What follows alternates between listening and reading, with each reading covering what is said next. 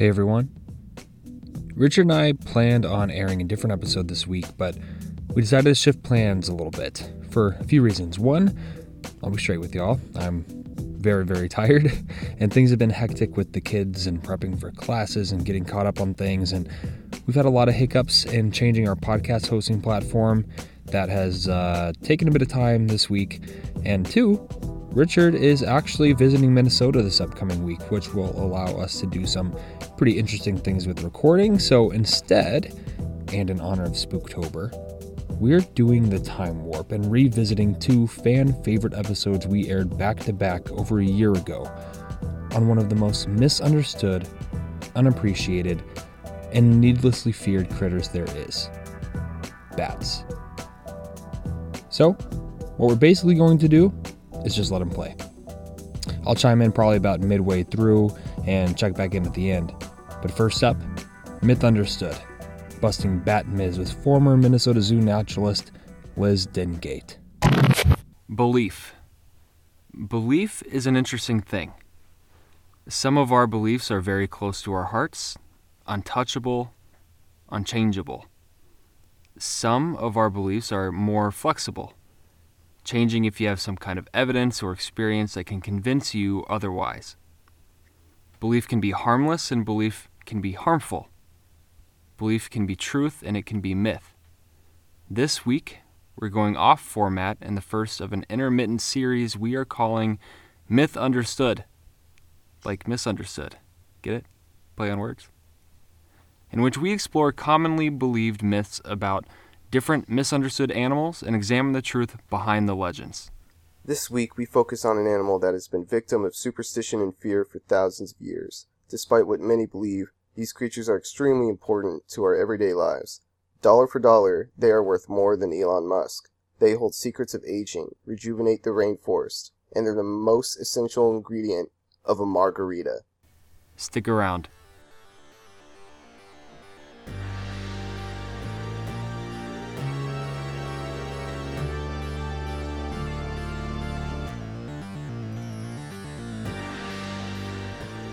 I'm Devin, I'm Richard. and this is The Wildlife, a new podcast from the thewildlife.blog. and this week we want you to forget what you believe. Before we begin, I want to paint a picture. Okay? I'll trust you to find some sound effects to fill in. Okay, uh, what, what is this? Be patient.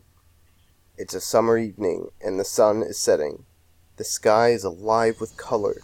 Silhouetted against the ambers and the blues, you see a bird flying spastically, like it is laughing really hard by maintaining its composure just enough to stay in flight.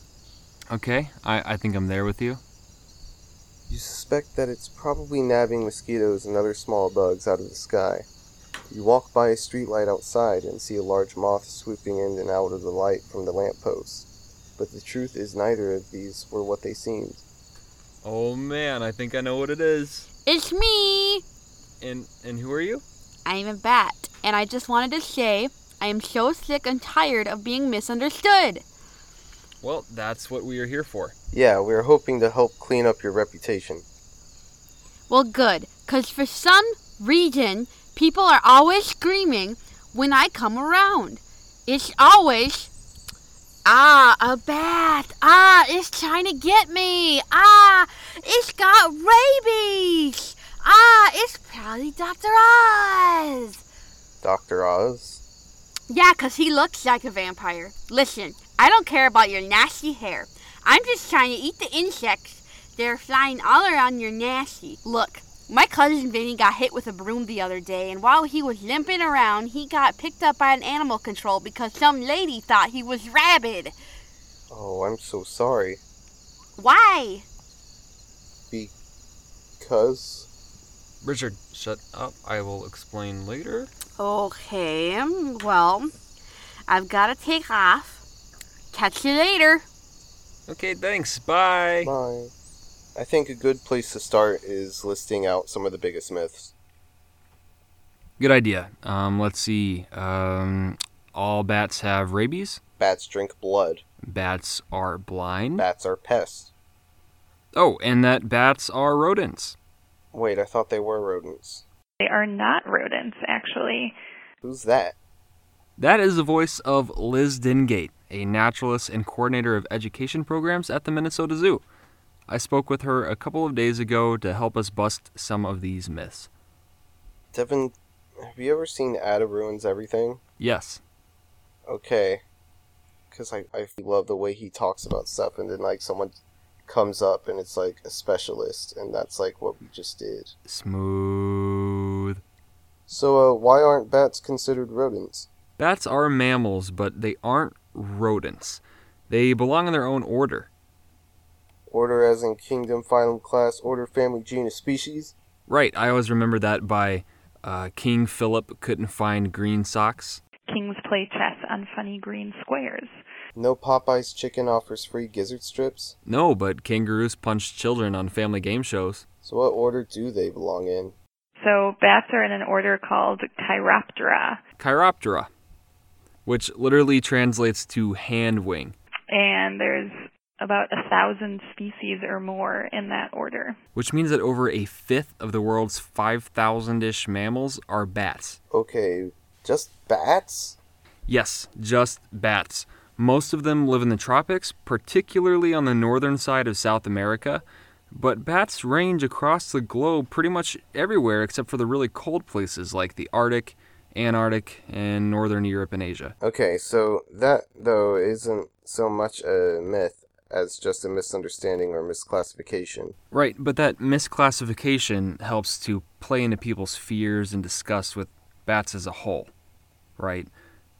And that's kind of a problem with misunderstanding rodents, too, when you think about it. True, there's just something about bats. There's so many negative things associated with them. Right, like when I say bats, what's probably one of the first things you think of? Rabies. Right. But even that is not true. Right, Liz? It is not true. Um, yes, it's true that some bats might carry rabies, but it's extremely rare. Um, so I looked at the exact numbers, and according to the CDC, um, only 6% of the bats they've tested have rabies. So, according to the CDC, out of all the bats that get turned in, every single bat that is suspected of having rabies that ends up getting tested, and then that information has to be reported to the CDC. Only 6% of those bats actually have rabies. Um, it is true that um, the most common way for humans to contract rabies is from a bat, but there's only about one case of rabies in humans every year in the entire United States. It's actually somewhere around 1% in total of the whole bat population that is suspected could have rabies. So everyone's running around cutting off bat heads for no reason. Yes, which is exactly why I didn't want you to mention it to that bat earlier. To test for rabies, you have to check the brain, which means the animal has to be dead. So her cousin Vinny is no longer with us. Yeah. And I should say, of course, if you ever get bit by any wild animal, you should seek some medical expertise. Better to be safe than sorry, but Speaking of removing the head and rabies, kind of brings us to vampires, naturally. There's even a thing called a vampire bat. But like when I was talking to Liz, she mentioned that vampire bats don't live here in America. Uh, we don't have those here. Uh, there's only three types of vampire bat. Yes, a vampire bat is a real thing. There are bats that do drink blood. Okay. However, I, I will add one more thing. So, on the subject of vampire bats, there has been some research published lately that explains how, as a mammal, they're able to survive on a diet of complete 100% blood. It's a little gross, but it's also incredibly interesting. And I had the opportunity to speak with the researcher behind that, and we'll be talking with her on our episode next week. So we won't get into too much of it right now. Are bats really blind? Uh, so I I think that you know the reason we have that saying blind as a bat is that it is true that a lot of bats have pretty poor vision.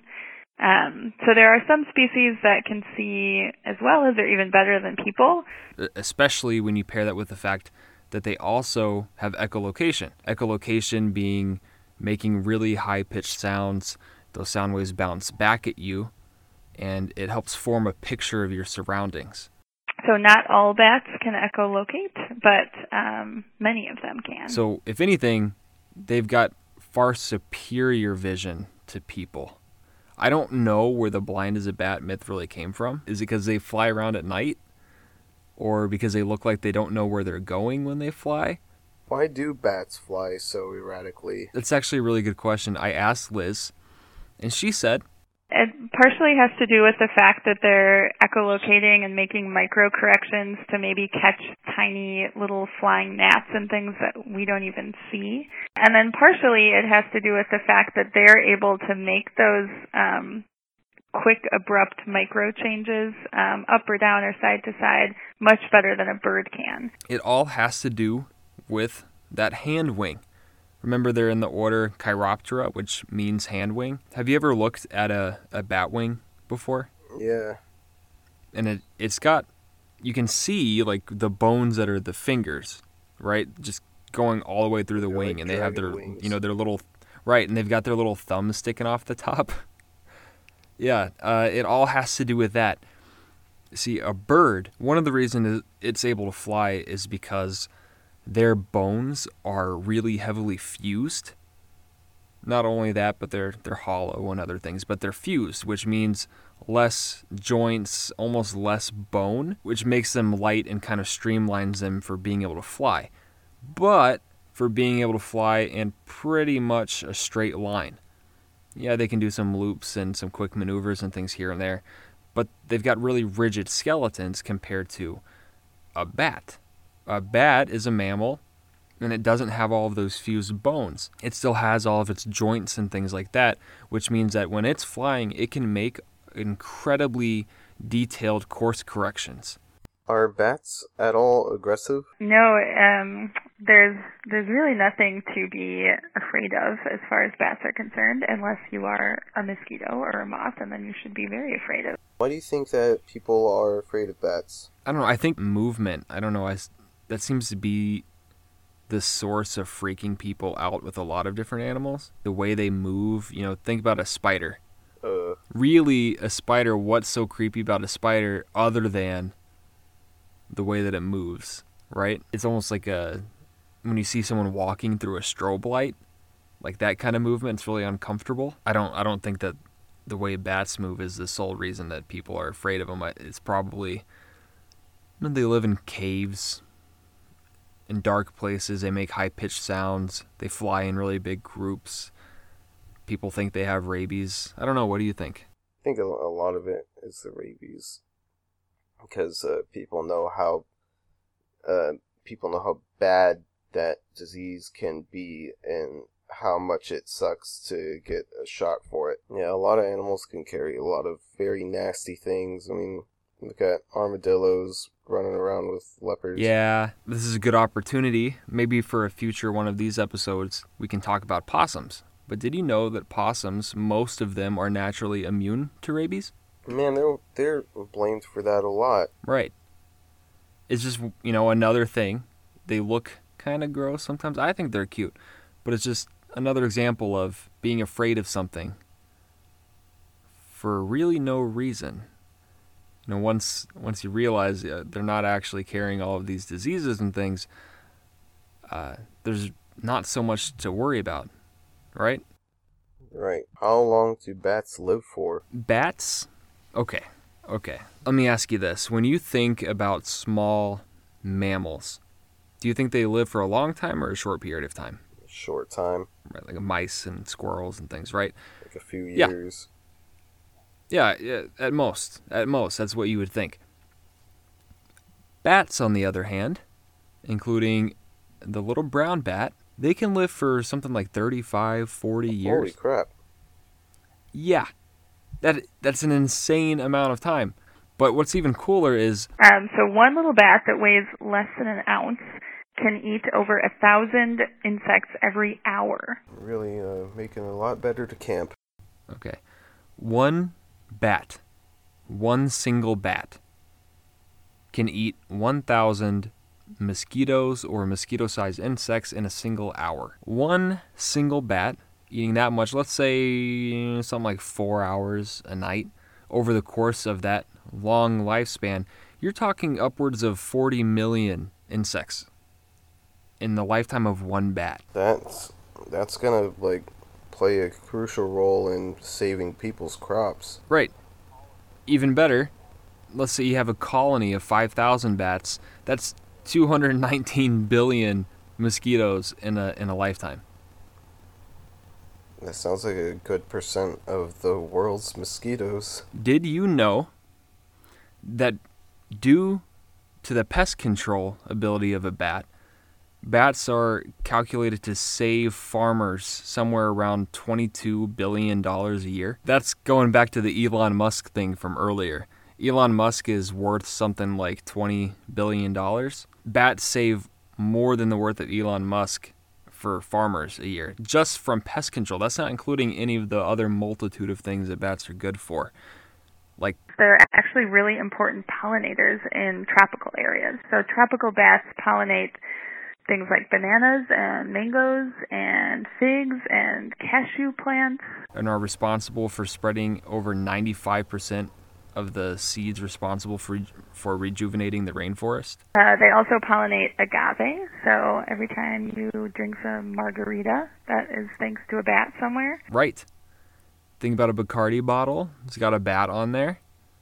Without bats, we would have no tequila, no margaritas. No. What threats are bats facing? Yeah, unfortunately, um, you know, like many other species out there, um, they're facing a lot of threats depending on where they live in the world. Um, climate change is affecting bats. Probably the biggest threat, um, just because it's so all encompassing, right? It, it, it changes the the forest landscape. It changes uh, hibernation duration, it changes the number and type of insects that are prevalent. Deforestation is one of the driving causes of climate change. Not all bats live in caves, many live in trees or under leaves, especially in the rainforest, inside of other types of flowers, all sorts of things. Uh, without that habitat, um, bats are on the decline. Um, in different parts of the world, um, activities like guano mining or um, even hunting bats for bushmeat can be a problem. Um, but the biggest problem here in the United States is a fungus called white nose syndrome. One of the biggest threats, uh, especially here in North America, is it was only first documented in North America back in 2007. And that was in the state of New York. Since then, it has made its way to 27 states and five provinces in Canada and has killed at least 5.7 million bats. And that number is rising. White nose syndrome, it's a fuzzy white growth. It's fungus that grows around the nose, uh, you know, on the face of the bats.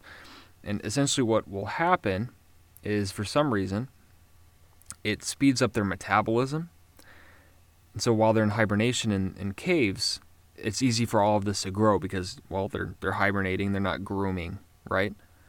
They're not cleaning themselves because um, they're asleep. uh, it brings up their metabolism, and then one of two things can happen.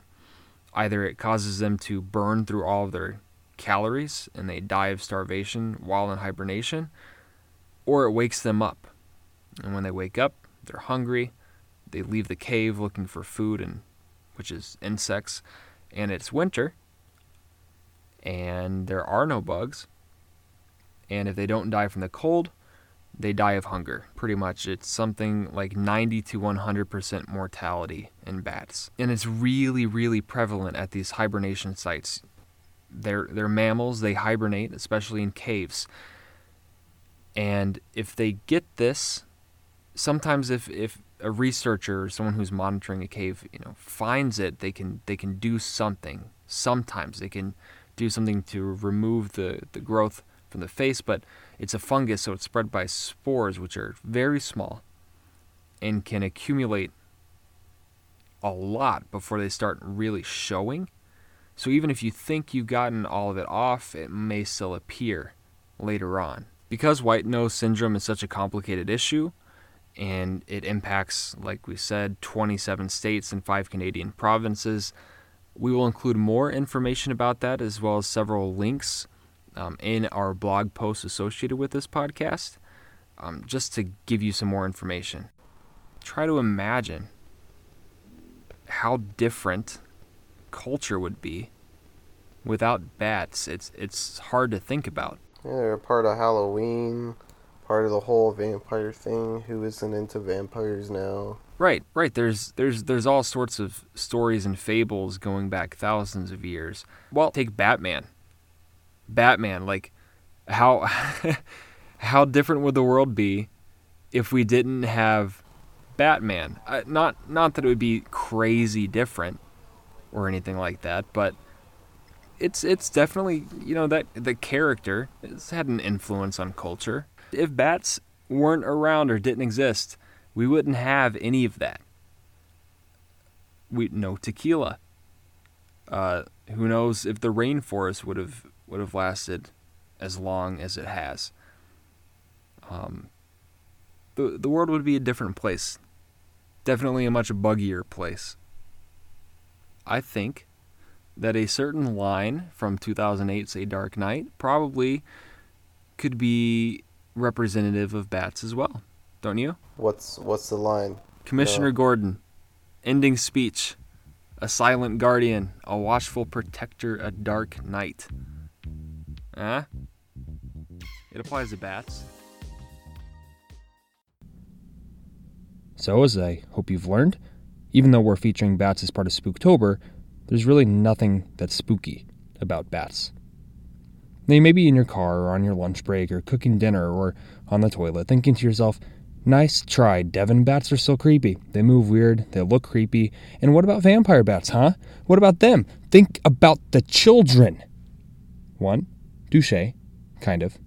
Two, I'm glad you bring that up because you're about to hear an interview with Dr. Marie Lisandra Zepeda Mendoza about her research involving not one, but two bloodsuckers in an episode called Taste for Blood Nature's Vampires. Hi, this is Devin, and I just have a quick disclaimer for anyone listening who may have a weak stomach. We chose a title for this episode that hopefully relays the theme already, but just in case, today's topic isn't for the squeamish or those prone to, you know, turkey vulture. Wait, what? Did you just use turkey vulture as a verb? Yeah, you know, because they can projectile vomit up to 10 feet. Why? Defensive vomiting? Why else? That explains nothing. Maybe I can help explain. Good idea. Richard, allow me to introduce you to Terry the turkey vulture. Uh, seriously, why are you always finding anthropomorphic animal guests? Terry, care to explain the whole vomiting thing? So, no explanation for me? G- Sure, yeah. Basically, if I feel threatened, I'll puke in your face. G- Oh god. Yeah, in my stomach, acid is some pretty harsh stuff on account of the fact that I can basically eat dead things for a living. Ugh. So you wouldn't want to get that stuff in your eyes. That sounds awful. Are you threatening me? I swear I'll. Ugh. Richard, what's wrong with stop threatening her? I, I, I'm not. I'm just saying it's, it's gross. He's raising his voice. All right, you know what? Everyone calm down, okay? Fine. Fine. Anyway, like I was saying before, Richard started threatening me. I wasn't. It's like super soaker pepper spray, but it also comes in handy to just shed a few pounds so we can take off. We tend to gorge ourselves a bit, which means we have to wait a while to fly, which makes us pretty vulnerable. So, get we puke. It's like a plane dumping cargo. Fascinating, right? I mean, yeah, but also really gross. Are you threatening me? No, what, I, no, you think that, mean- you can threaten me? What about that sentence sounds? No, hey, don't do. Please don't do that. Oh my god. Oh my god, Devin, please do something about. Oh my god. Ow. Oh. Oh my god.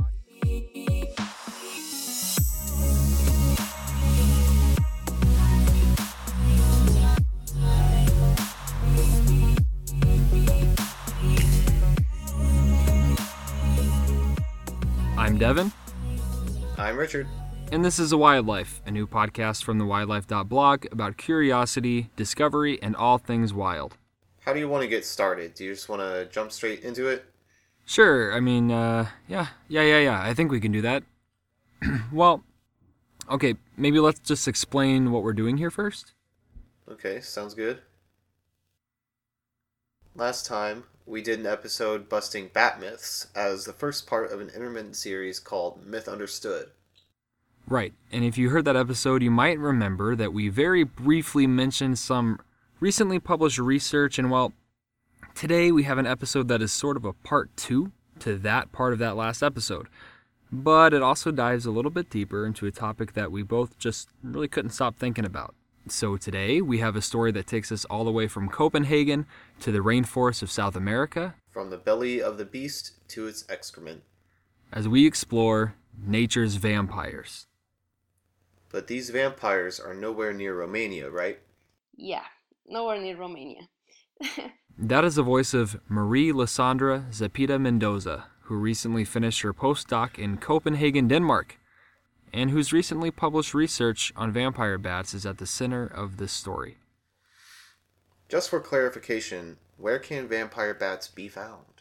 They are actually only found in in uh, from mid Mexico down to South America, and this is the one of the cool things about vampire bats because even though bats are all over the world, vampire bats can only be found in that region. In all likelihood, you've never actually seen a vampire bat.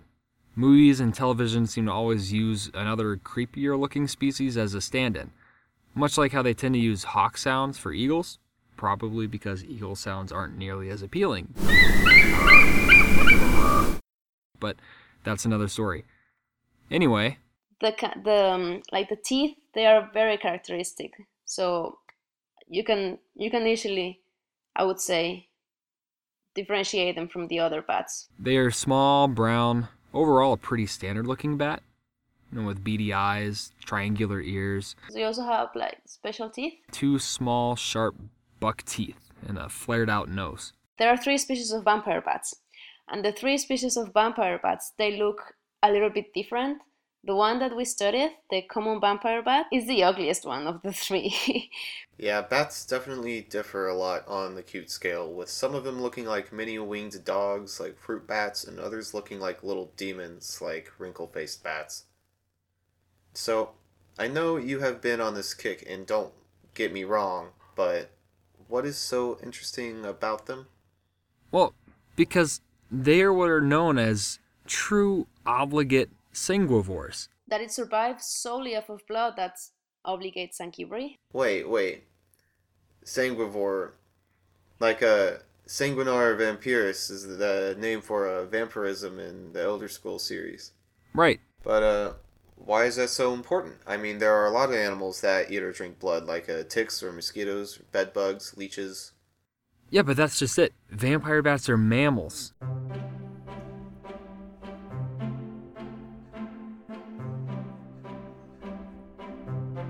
All those other ones are insects or arachnids or something else, not mammals. And that's why the vampire bats are so special. The more you know. As far as even other vertebrates that are obligate sanguivores, well, The, in the basal part of the vertebrates, there are the lampreys, and they they actually in the first stage of their lives they they feed off filtering like whales, and then they have a, a metamorphosis and they change completely, and then they live off of blood only. Richard, have you ever seen the mouth of a lamprey? Um, no. Why don't you pull one up real quick? Okay. One second here. Do do do do do do not copyright infringement because I'm gonna change the tune. Oh, holy Christ. Yeah, That looks like it's from a horror movie. right? That makes me not want to go in the water. Complete stuff of nightmares, right? Oh, by the way, we have those in Lake Superior. I- What? That's not just like deep in the ocean? Nope. That's that's actually at a place where people swim all the time. Yeah. They're an invasive species in the Great Lakes system. In the ocean. Oh my god. Yeah. There's just so many teeth. They survive mostly off of blood and other bodily fluids, but They have been found with vertebrae and organs and all sorts of other fun stuff in their stomachs as well. So basically, they just latch onto the side of their host and live off of them like a parasite for really as long as they can. And there are other birds, like the vampire finch, that sometimes eat its blood, but it's not the only thing it eats. Wait, a bird? Yep, a bird. There are actually a few different kinds of birds that do this, but the one that she's mentioning here is the aptly named vampire finch. They live on two of the main islands in the Galapagos island system. They're actually really closely related to another bird from that system called the sharp beaked finch. And, you know, really, they survive mostly on what you'd regularly expect a bird to eat you know, insects and seeds and things like that. But sometimes they'll go ahead and peck away like the flesh of a blue footed booby or other birds and drink the blood that comes out. That's just that's so weird. I would have never expected a bird to drink blood. And that's within all vertebrates. All vertebrates that drink blood. That's not just within mammals. That's why the vampire bats are so special. And the idea that a mammal can survive off of blood, that right there is astonishing in itself. Well, why exactly is that? Well, because there's not really much in it. there's tons of water, and just a tiny percentage of it is actually nutrients, but it's mostly proteins. And if your diet is almost only proteins, then you may have problems with urea. Urea is a colorless crystalline compound, it's the main nitrogenous waste product that results from breaking down protein in mammals, and it's excreted in urine. Then, you know, it is blood, right? So it might contain some pathogens. Mainly viral pathogens. So you'd think that the whole idea of drinking blood from another creature would be incredibly dangerous. And it's just gross. Just very unsanitary. Right. And really, this was the whole point of her research to figure out how they're able to do this. So, I know you're probably getting to it, but what exactly prompted her curiosity in vampire bats? I mean, she lives in Copenhagen, right? And vampire bats are a world away. Sure. Yeah, it actually started a little bit funny.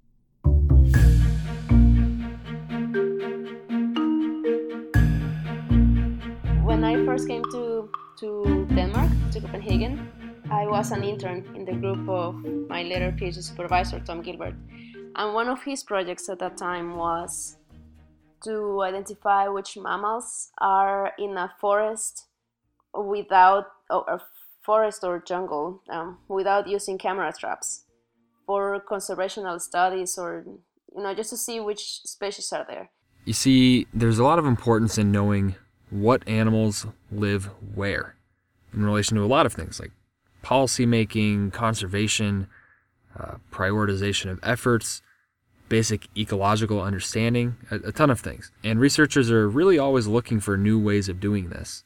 And the, the way in which they were doing it was with leeches. Leeches? Yeah. Leeches. So basically, leeches would be gathered from certain areas where they were hoping to examine the biodiversity and they'd extract the blood because, well, leeches drink blood, right? Oh, that's cool. So they used the blood that was in the leeches and found the DNA to see what they were feeding on? Right. And they sequenced the DNA looking for certain markers Special pieces of DNA. that could distinguish which mammalian species were living in the area through the lens of a leech. It's a pretty smart method. Then someone had the realization well, wait, leeches aren't the only animals here that drink blood.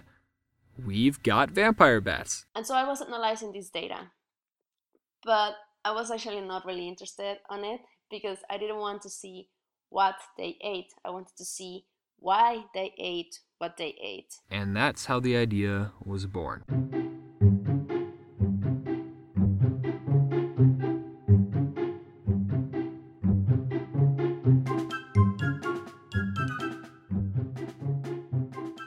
So I went to, to Tom Her supervisor, and I told him, Tom, I want to study this, so I need you to get me the vampire bat genome.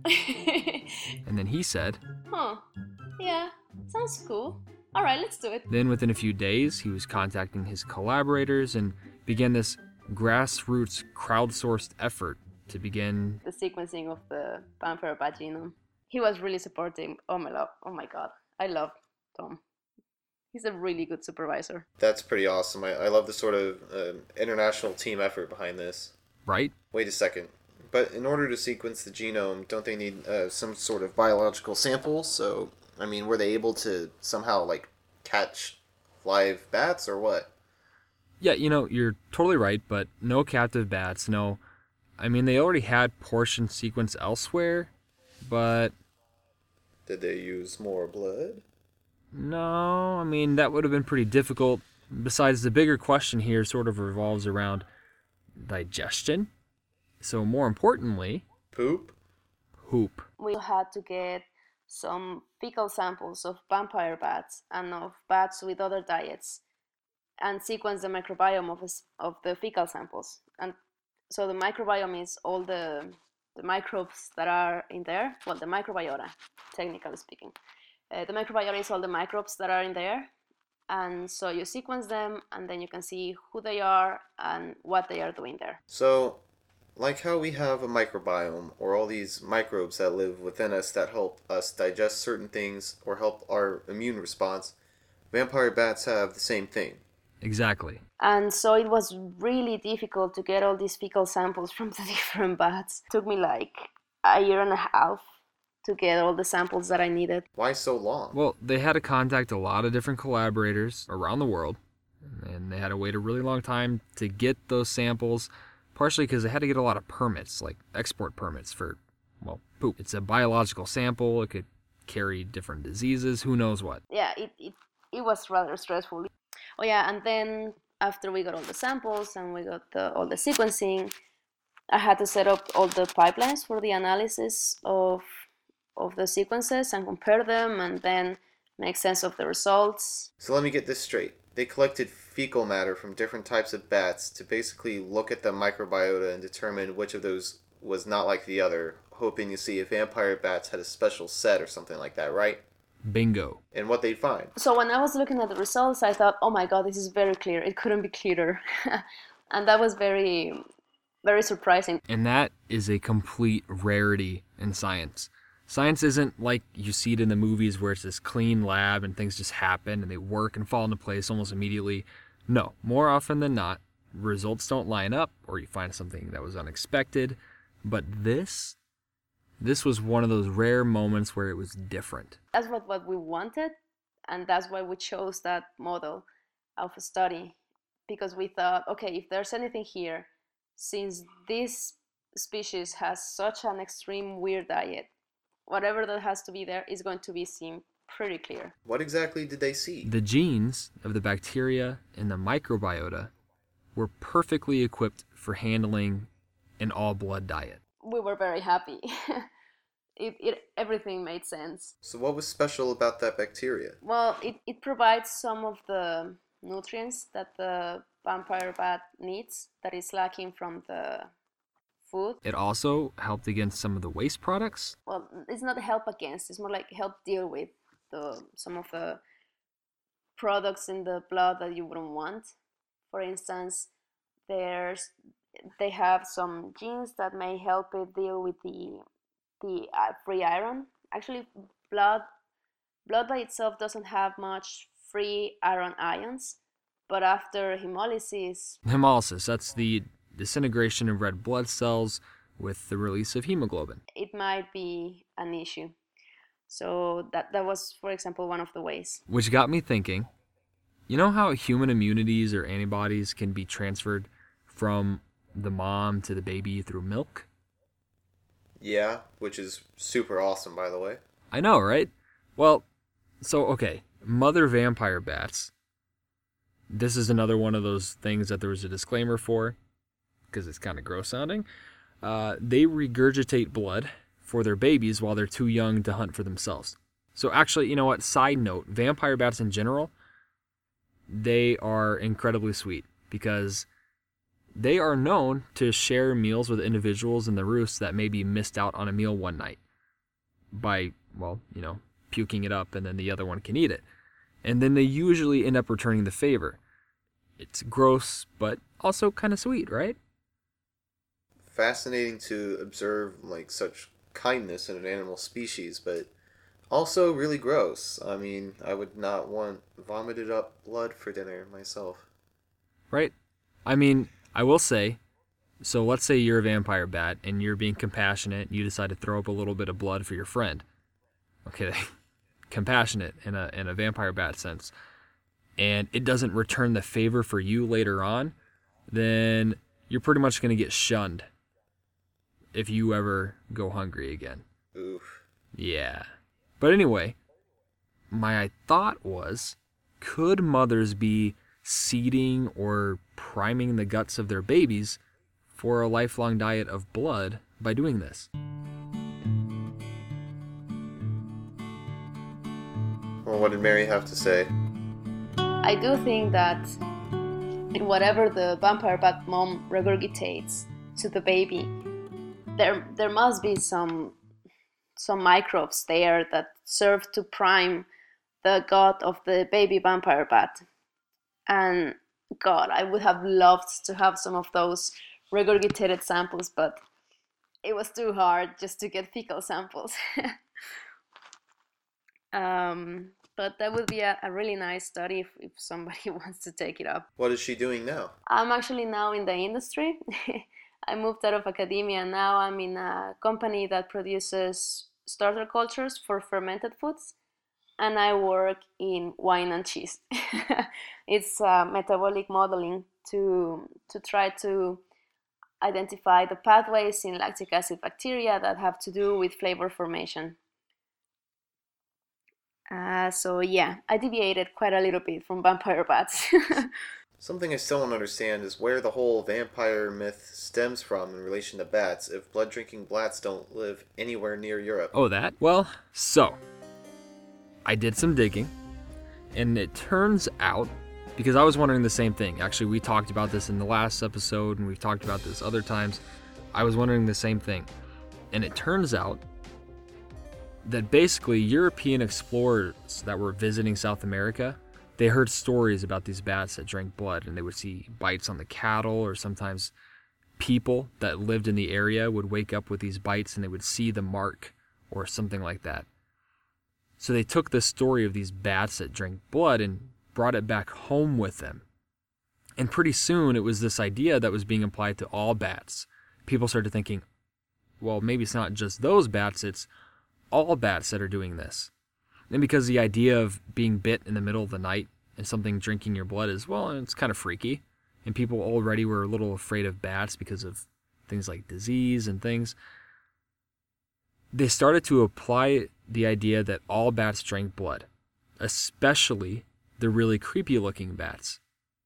In fact, if you look at a lot of different bat species around the world that aren't anywhere near South America, in either their genus part of their scientific name or the species part of their scientific name, you'll see the word vampirus, like vampire. And the only real connection there is that they're usually the creepier looking bats. They've got a more wrinkled face or creepier eyes or sharper teeth. Some of them, though, only eat fruit. Some of them only eat insects. None of them drink blood. But it's all been a misconception. So before we wrap up, I asked Marie, is there anything you want people to know about bats? And this is what she had to say. That they can actually be cute and that they don't deserve all this stigma that is attached to their names. So people should take a bit more care about them and be less scared about them because for sure they are more scared about you than you're about them. Well, that's all for this week. I hope you've enjoyed our little jaunt back in time and that maybe, just maybe, you've learned something pretty cool. Maybe next time you're drinking tequila with some friends, you'll give thanks to bats. Or maybe you'll be the office party's self appointed, unasked for bat expert. Who knows? Go Batty. Special thanks to Liz Dengate and Dr. Marie Lisandra Zepeda Mendoza, and our patrons Chris Trankel, Matt Capel, Megan Gariani, Andrea Lloyd, and Bridget Fitzgerald. You too can join that growing list of awesome people by becoming a one-time or member supporter at patreon.com slash thewildlife. This month we're donating 5% of our patron contributions to Bat Conservation International. Check out their website and the episode notes wherever you're listening to this podcast. And remember, wherever you are, leave us a quick rating and a comment. It helps us to better understand our audience what's working, and help our show be more easily findable by future wildlings. With that, have a spooky week.